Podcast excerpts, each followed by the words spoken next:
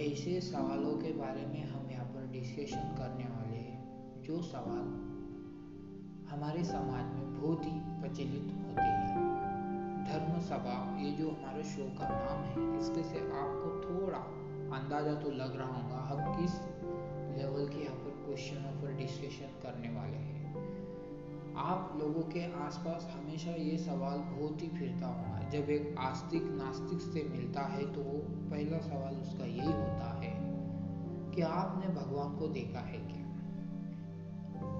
उनके पास ज़्यादातर जो लोग होते हैं, उनके पास इसका आंसर नहीं होता। है हमने यही समझना चाहिए कि भगवान मतलब क्या? यह आप कभी सोचते हैं? अगर आप पूरा इंडियन कल्चर और हिस्ट्री देखेंगे तो आपको ये बात समझ में आएँगे कि हमने भगवान किस तरीके से हमारे भगवान बने हैं। हम जब मंदिरों में जाते हैं मूर्ति है देखते हैं या बड़ी बड़ी जो टैचू बनाई हो, होती है भगवानों की तो हम समझते ये लोग भगवान है। लेकिन आप लोगों ने भगवान की जो कल्पना निर्माण हुई है। इसके पीछे की जो स्टोरी है, वो जो सोच है, उस पर हमने ध्यान देना चाहिए। लेकिन हम हम में से बहुत से लोग इस चीज़ पर ध्यान नहीं देते। और हम एग्रीमेंट करते हैं और सामने वाले का, भगवान का मज़ाक उड़ाने लगते हैं। एक्चुअली भगवान, जब हम मंदिर में कोई भी भगवान देख लीजिए आप, हम एग्ज़ाम्पल के लिए अभी बहुत ही प्रचलित जो भगवान है, जो पॉलिटिकल और हर राजनीतिक पार्टी के फंडामेंटल या कोई भी मुद्दे में भगवान होते हैं, जैसे राम जी। राम भगवान का अगर आप इतिहास लें या उनकी कहानी लें, हम उनको इसलिए इतना पूजनीय पुरुषोत्तम बोलते हैं क्योंकि उनके कर्म आप देखिए। वो एक आदर्श राजा, आदर्श पति, आदर्श बेटा, उनके पूर्ण प्रयत्न था ये बनने का। उनने पूर्ण पूर्ण प्रयास किया था इन हर जवाबदारी को अच्छे से करने का।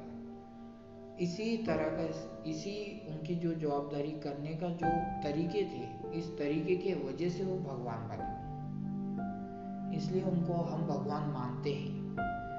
हमने उनको मंदिर में और यहाँ पर उनके जो प्रतीक लगाए हुए होते हैं तो हम मंदिर इसलिए जाते हैं क्योंकि हमें इस तरीके से जीवन में जो संघर्ष करना पड़े। तो हमें याद होना चाहिए, श्री राम भगवान किस तरीके से संकटों को पार करते थे। वो किस तरीके से उनने हर संकट में कितना धैर्य रखा, कितने आसानी से उस संकट को उनने पार करने की कोशिश करी। इसलिए हम मंदिर जाते थे। और आजकल के जो लोग होते हैं तो मंदिर जाते हैं, बहुत से लोगों की सच्ची भक्ति होती है। लेकिन कई लोग भगवान की इस कंसेप्ट का उनको पता ही नहीं होती अभी हम मेन जो क्वेश्चन है, उस पर आते हैं। तो बहुत से लोग बोलेंगे भाई प्रवचन चालू हो गया क्या? हमारा कोई प्रवचन देने का मकसद नहीं है। हम सिर्फ़ लोगों को भगवान या धर्म कल्चर इसके बारे में ऐसे सवाल इस शो में पूछे जाएँगे। और उस पर ऐसा डिस्कशन किया जाएगा, जो हमें हमेशा सताते रहते हैं। तो एक सिंपल सा आपको एग्जांपल दूँगा, भगवान कैसे बने। एक छोटा सा गाँव है, वहाँ पर एक साहूकार होता है। वो साहूकार हर किसानों को कर्ज पर कोई ना कोई रकम देता रहता है और किसान लोग उसकी जगह पर अपनी जो खेती होती है, वो गिरवी रखते हैं। जो वहाँ का साहूकार होता है उसके पास। लेकिन साहूकार की नीयत खराब हो जाती है और वो किसानों से डबल या दुगना इंटरेस्ट पर ब्याज वसूल करने लगता है, जिसके वजह से वह किसान परेशान होते हैं और वो ज़्यादा से ज़्यादा कर्ज में डूबते जाते हैं।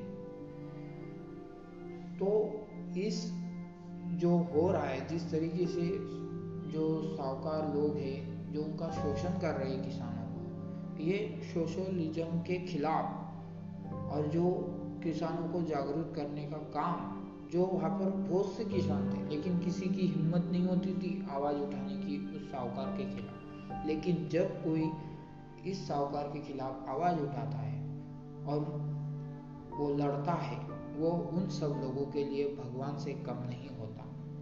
इस तरीके से भारत देश में भगवान की कंसेप्ट और भगवान की संकल्पना बनती गई और बहुत से लोगों को यही बात समझ में नहीं आती। और एक एग्ज़ाम्पल है, जो बहुत ही हाल ही में और ताज़ा होता है। ताज़ा ही एग्ज़ाम्पल समझिए आप। महाराष्ट्र में छत्रपति शिवाजी महाराज, आपको पता ही होंगे। छत्रपति शिवाजी महाराज अभी महाराष्ट्र में बहुत से गाँवों में, जिलों में भगवानों की तरह पूजे जाते हैं। भगवानों की तरह उनका अभिषेक किया जाता है, उनकी आरती भी है छत्रपति शिवाजी महाराज की। क्योंकि उनके जो कर्म था, जो उनने काम किया महाराष्ट्र में, जो उनने एक मराठा एम्पायर खड़े करने में जो उनकी भूमिका थी बड़ी, उसके वजह से आज वो यहाँ पर पूजनीय है। तो आज वो भगवान से कम नहीं है।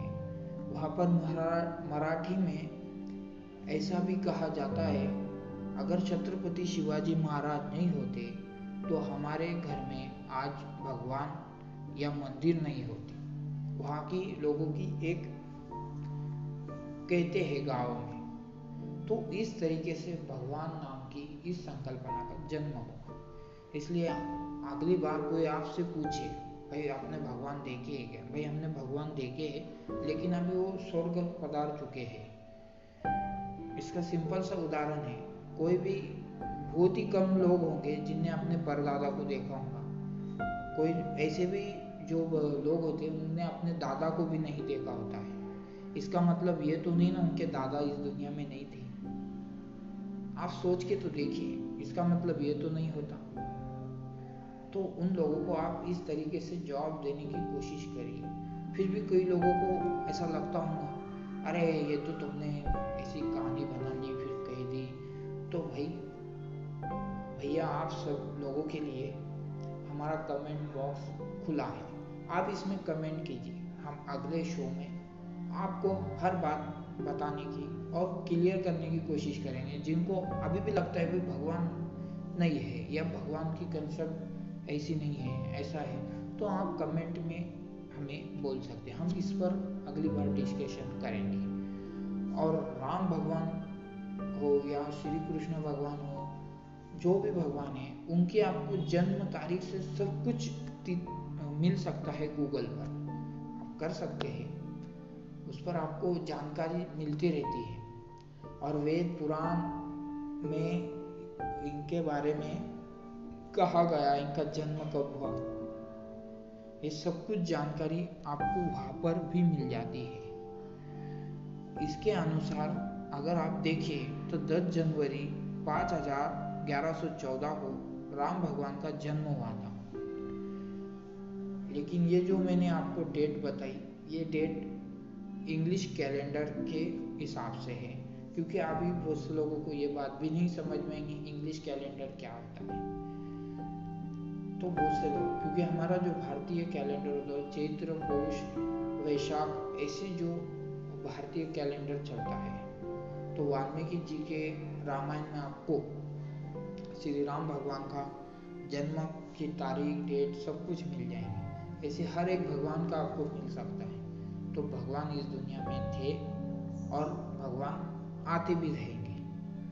तो इसमें कोई शक ना हो, फिर भी किसी को कोई शंका शंका है तो हमारा कमेंट बॉक्स उन लोगों के लिए खुला है। अगले शो में हम आपसे मंदिरों की क्या ज़रूरत थी, इस पर बात करेंगे। कोई गलती हो गई होगी तो हम आपसे क्षमा मांगते हैं।